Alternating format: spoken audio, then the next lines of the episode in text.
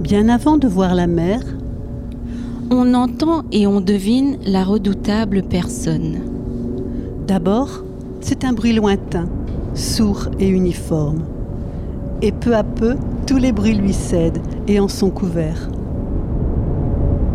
On en remarque bientôt la solennelle alternative, le retour invariable de la même note, forte et basse, qui de plus en plus roule, gronde.